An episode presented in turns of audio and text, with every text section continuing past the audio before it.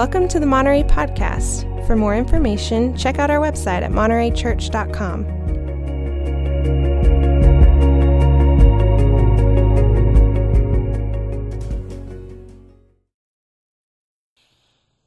Well, let me invite you to imagine this morning that we are sitting across a table from one another.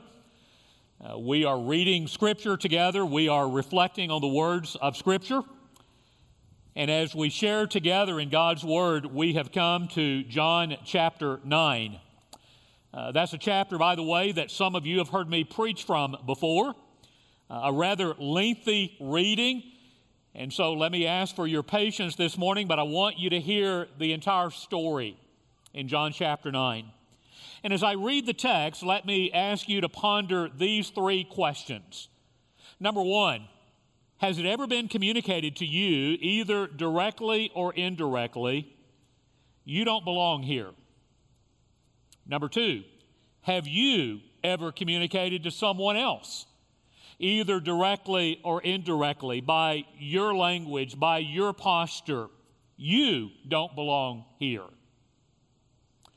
And number three, as we read the story together, how many blind people are in this story? And so, as we sit across the table from one another, let's read from John chapter 9. As Jesus went along, he saw a man blind from birth. His disciples asked him, Rabbi, who sinned, this man or his parents, that he was born blind? Neither this man nor his parents sinned, said Jesus, but this happened so that the works of God might be displayed in him. As long as it is day, we must do the work of him who sent me. Night is coming when no one can work. While I am in the world, I am the light of the world. After saying this, he spit on the ground and made some mud with the saliva and put it on the man's eyes. Go, he told him, wash in the pool of Siloam. This word means sent. And so the man went and washed and came home seeing. His neighbors and those who had formerly seen him begging asked, Isn't this the same man who used to sit and beg? Some claimed that he was. Others said, No, he only looks like him. But he himself insisted, I am the man. How then were your eyes open? They asked. He replied, Well, the man they called Jesus made some mud and put it on my eyes. He told me to go to Siloam and wash. And so I went and washed, and then I could see. Where is this man? They asked him. I don't know, he said. They brought to the Pharisees the man who had been blind. Now, the day on which Jesus had made the mud and opened the man's eyes was a Sabbath. Therefore, the Pharisees also asked him how he had received his sight. He put mud on my eyes, the man replied, and I washed, and now I see. Some of the Pharisees said, Well, this man is not from God, for he does not keep the Sabbath. Others asked, How can a sinner perform such signs? And so they were divided. And then they turned again to the blind man. What have you to say about him? It was your eyes he opened. The man replied, He is a prophet. They still did not believe that he had been blind and had received his sight until they sent for the man's parents. Is this your son? They asked. Is this the one you say was born blind? How is it that now he can see? Uh, we know he's our son, his parents answered, and we know he was born blind. But how he can see now or who opened his eyes, we don't know. Ask him. He is of age, he'll speak for himself. His parents said this because they were afraid of the Jewish leaders who already had decided that anyone who acknowledged that Jesus was the Messiah would be put out of the synagogue. That was why his parents said, He is of age, ask him. A second time, they summoned the man who had been blind. Give glory to God by telling the truth, they said. We know this man is a sinner. He replied, Whether he is a sinner or not, I don't know. One thing I do know I was blind, but now I see. And then they asked him, What did he do to you? How did he open your eyes? He answered, I've told you already, and you did not listen. Why do you want to hear it again? Uh, do you want to become his disciples too?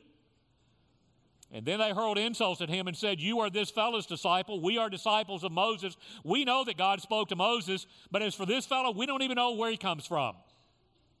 The man answered, Now that's remarkable. You don't know where he comes from, and yet he opened my eyes?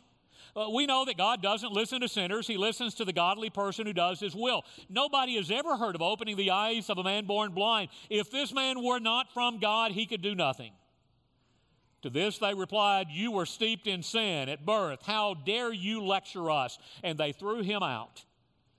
Jesus heard they had thrown him out, and when he found him, he said, Do you believe in the Son of Man? Who is he, sir? The man asked. Tell me so that I may believe in him. Jesus said, You've now seen him. In fact, he's the one speaking with you. And then the man said, Lord, I believe, and he worshiped him. Jesus said, For judgment I've come into this world, so that the blind will see, and those who see will become blind. And some Pharisees who were with him heard him say this and asked, What? Are, you, are, are, are we blind too? Jesus said, If you were blind, you'd not be guilty of sin, but now that you claim you can see, your guilt remains. And so, again, as we sit across a table from one another, would you join me in reflecting on that story? And as we reflect on that story, in addition to the other questions I posed, may we grapple with this overall question. So, as we read, who do you see? As we read the story, as we reflect on the story, who do you see? Who do you see if you are a disciple of Jesus? You know, these 12 men had been with Jesus for quite some period of time. They have seen incredible miracles. They have listened to incredible teaching. They have seen the compassion and the love of Jesus over and over again. This Jesus, who obviously could heal a man who is blind, and so you would assume that the disciples might say, Jesus, the guy is blind. Would you touch his eyes? Would you allow him to see? But in contrast to that, they pose a question Teacher, who sinned? This man or his parents that he was born blind? In other words, rather than extending compassion, what the disciples see is an issue. If I, might, if I might phrase it this way, what they see is a theological problem. Who sinned? This man or his parents that he was born blind? Uh, can we be honest with ourselves for a moment? How many times do we look at people who are hurting and rather than seeing the need and the ways that we can walk alongside them, we begin to raise questions? Human beings who are created in the very image of God, who are in need, and we begin to raise our religious questions, our religious issues, our traditions, our theological postures. Why is this man blind? Who sinned? This man or his parents that he was born blind? Because after all, there has to be a logical answer. And so, what is your position on human suffering? Why do human beings experience any kind of suffering? or any number of other theological questions that we might raise. So imagine again for just a moment, we have, walk, we have all walked into this room this morning. And my guess is there is at least one or two of you, and I say that tongue in cheek, one or two of you where this past week has been an incredibly tough week. Anybody identify with that?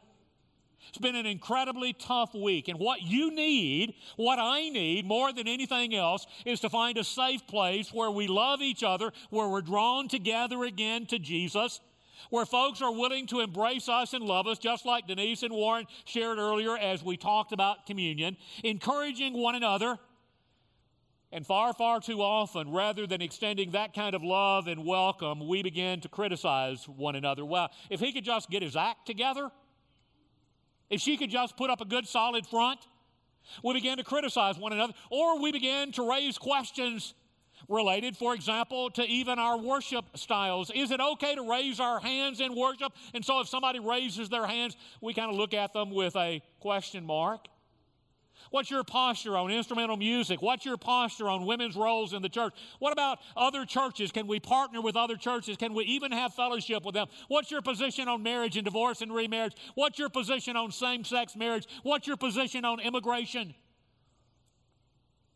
Jesus, we've got this theological question, and we know you can give us a good answer. Never mind the man's blindness, never mind the poverty, never mind the children uh, who are dying from starvation. Who sinned? This man or his parents?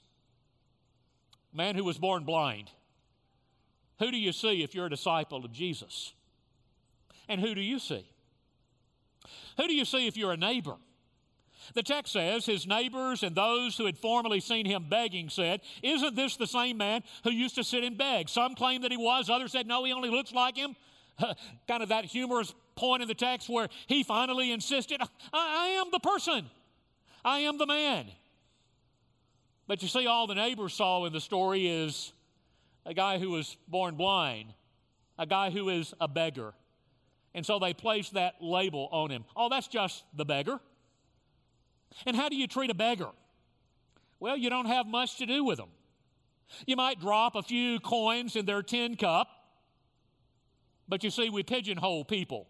We deal with them as categories. I don't know how many people you've known through your life that was blind, people that were blind physically.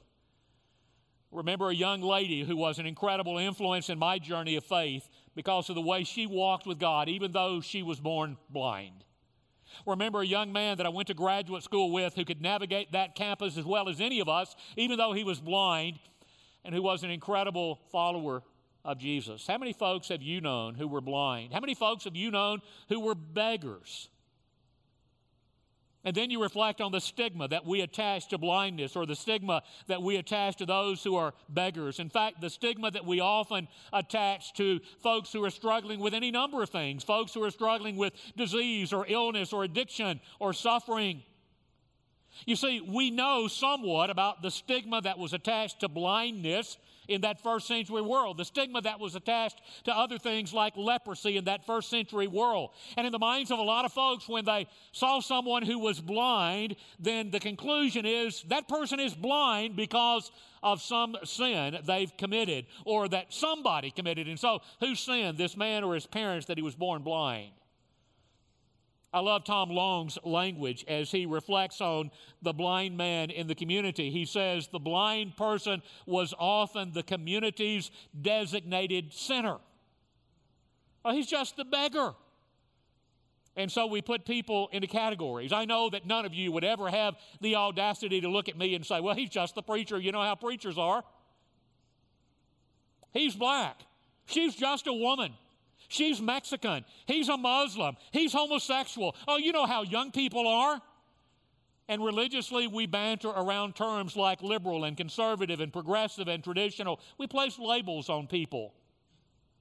And rather than seeing people, we see those labels, we see those categories. A man who was born blind. Who do you see if you're a neighbor? And by the way, do you remember that piece of the conversation last week as we talked about loving God and loving others, loving our neighbor? That when Jesus talks about loving neighbor, he doesn't limit it to those folks we like, he extends it to include all people. And I used the illustration last Sunday. It's kind of like Jesus' words that we need to feed the hungry. And we may step back and say, well, there's a ton of hungry folks in this world. There's no way I can feed them all. There's a ton of neighbors in this world. There's no way I can love them all. And Jesus might well say, how about if you begin right where you are? And so we extended that challenge last Sunday. That rather than thinking outside the walls of this building for a moment, and we're going there, but rather than thinking outside the walls of this building, what if we began by simply talking about our love for each other? And so we extended the challenge last week that at some point during this series, this six week series, that you invite someone to your home for dinner who's never been in your home before, someone from this church. A man who was born blind. Who do you see if you're the neighbor? Who do you see? Who do you see if you're the Pharisee? You know, similar to other stories in the Gospels, the Pharisees basically see a problem. One, the blind man got his help from the wrong person. He got his help from Jesus, and they've already drawn a conclusion about Jesus. Two, the healing takes place on the wrong day. It was the Sabbath. And every time I read this text in John 9, I'm reminded of the stories early in the Gospel of Mark, those Sabbath controversies. Uh, the guy who had a shriveled hand, and Jesus heals him on the Sabbath day. But rather than there being rejoicing, in that story, it seems as though there were those who were gathered looking to see what Jesus might do this time, ready to criticize him if he did something on the Sabbath that you shouldn't do on the Sabbath. A blind man now sees, and unless I've missed something in the text, there is absolutely no rejoicing. Here's how it might play out in church. Why, if we begin that ministry, do you realize the problems we're going to have? Can, can you just imagine all of those foster children who don't know how to behave? All of those folks who've been divorced, all of those folks who struggle with alcohol, who struggle with addiction, all of those folks who struggle with their sexual identity. Why? If you help people, if you invest in people's lives, you're going to have people calling you at every hour of the day and night.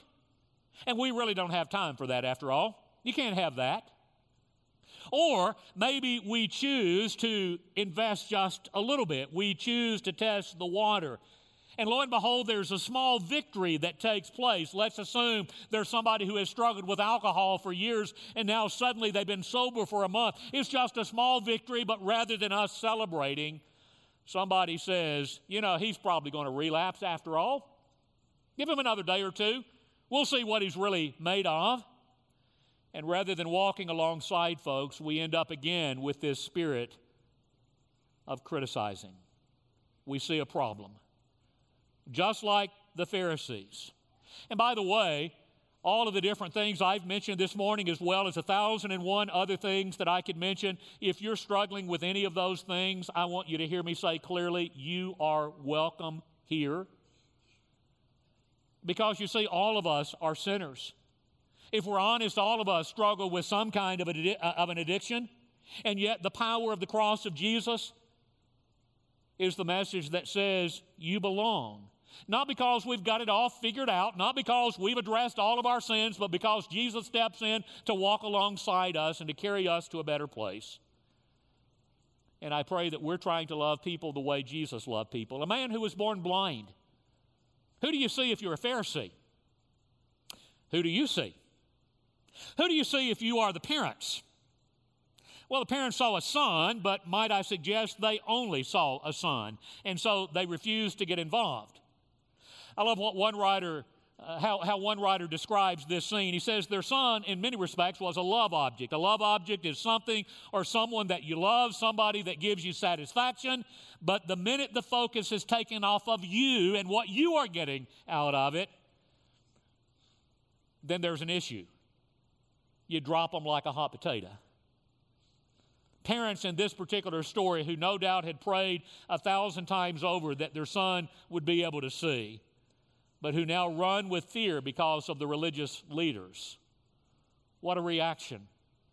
And what a contrast to the love Jesus invites us to show. You see, when you truly love someone, whether it takes 10 minutes or 10 hours or 10 years, you walk alongside them you have the opportunity to be the presence of Jesus. And so, a man who was born blind, who do you see if you are the parents? Who do you see? And who do you see if you're Jesus?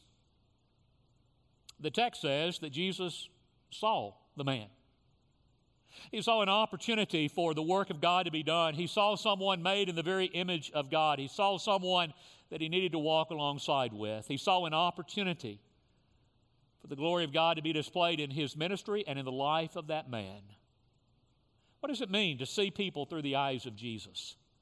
And as we continue to walk through this series, and as we sit across the table from one another, reading from the Gospel of John, we read stories like the story of Jesus and the woman at the well, Jesus and Nicodemus, Jesus and Zacchaeus, eyes of mercy and compassion and love and healing. You see, the challenge is to see people with the eyes of Jesus, to see blindness and AIDS and poverty and social injustice and divorce and heartache as opportunities for the work of God to be done. And by the way, did you notice as we read the story together how this man responded? Did you notice the progression in the story? Initially, the neighbors asked, Who healed you? Well, the man called Jesus. The Pharisees who contend that whoever healed the blind man cannot be from God because he did it on the Sabbath day. And, and now the blind man says, I don't know much about him, but he's a prophet. A second conversation with the Pharisees after the parents refused to get involved, where the Pharisees are saying, You need to give glory to God, but we know this man is a sinner. And the man says, I, I don't know whether he's a sinner or not, but I know I was blind and now I can see. I've already told you, you didn't listen to me. And then his penetrating question Do you want to become his disciples too? Even though he has not circled back to see Jesus yet, he's identifying himself as a disciple. And then the Pharisees hurl insults. While we're Moses' disciples, we don't know where this guy even came from. And the man says, in one of the boldest statements in the text, You know, that's remarkable. I love it. You know, that, that's remarkable. You don't know where he came from, and yet he opened my eyes. If this man were not from God, he could do nothing. And then that wonderful encounter with the man and Jesus, where Jesus hears that he's been cast out of the synagogue, he's been disfellowshipped. And Jesus asks him when he finds him, Do you believe in the Son of Man? And the man responds, Who is he? Tell me so that I can believe. And Jesus basically says, You're looking at him. And the man says, Lord, I do believe. And he worshiped him. He was once blind, but he now sees, not just with his physical eyes, but with his heart. Oh, by the way, one of the questions I posed at the beginning how many, bl- how many blind people in the story? Obviously, the man who was born blind, but how about the disciples? Did, did they really see? How about the neighbors? How about the Pharisees? How about the parents? How about us? Jesus ultimately says, For judgment I've come into this world so that the blind will see, and those who see will become blind. And some of the Pharisees who were still there said, Are we blind too? And Jesus says, Well, if you were blind, you wouldn't be guilty of sin. This incredible paradox he lays out. But now that you claim, now that you claim you see, your guilt remains. And so maybe one of the penetrating questions is Am I willing to hear Jesus enough to dig beyond the surface in my life? Because at one level, I might say, Well, Jesus, I love all people. And Jesus might say, Okay, Barry, let's talk about the kind of language you used regarding that person last week. Let's talk about the criticism. Let's talk about the gossip. Let's talk about do you really see? Or are you blind? My prayer as we keep walking through this series is that Jesus will open our eyes and open our ears. That we see people just like us who are made in the very image of God, but people who need to be loved and who need to be welcomed. And I will remind us on the front end that that kind of unconditional welcome and love can be extremely scary and messy. But I believe that's the kind of church that Jesus calls us to be a loving, redeeming presence in our world. And so let me invite you to stand, and I want you to hear the words of this value statement one more time. Let me invite the team to come ahead and join me. And let me read it through this time. In a lonely and unforgiving world, and as we said even last Sunday, those simple words are words that are such a part of the journey for so many people, and maybe a part of your journey. Folks who are incredible lonely, and folks who may wonder, can anybody love me, much less forgive me if they really know who I am? In a lonely and unforgiving world, everyone thirsts for a place to belong. Therefore, we will be a people of unconditional welcome and love as we join God in His work of reconciling, redeeming, pulling back to safety, of reconciling the world to Himself. And so I'm going to ask you uh, to join with me for a moment, and I'm going to be very, very personal for a moment. I'm going to ask you to pause and reflect on how you look at people. For the moment, not how you think people may look at you, but how do you look at people? And to be honest, to be honest, do you put people in categories? Do you pigeonhole people? Are there folks that you're not willing to love, to embrace? And I'll speak for me, you speak for yourself, but if that's where I am today, I need to repent today. And may God give us that courage. I'm going to invite you to just be quiet with me for a couple of moments in the presence of God as we reflect on how we look at people. You may want to bow your head. You may want to remain standing. You may want to sit. You may want to kneel. But let's be quiet in the presence of God.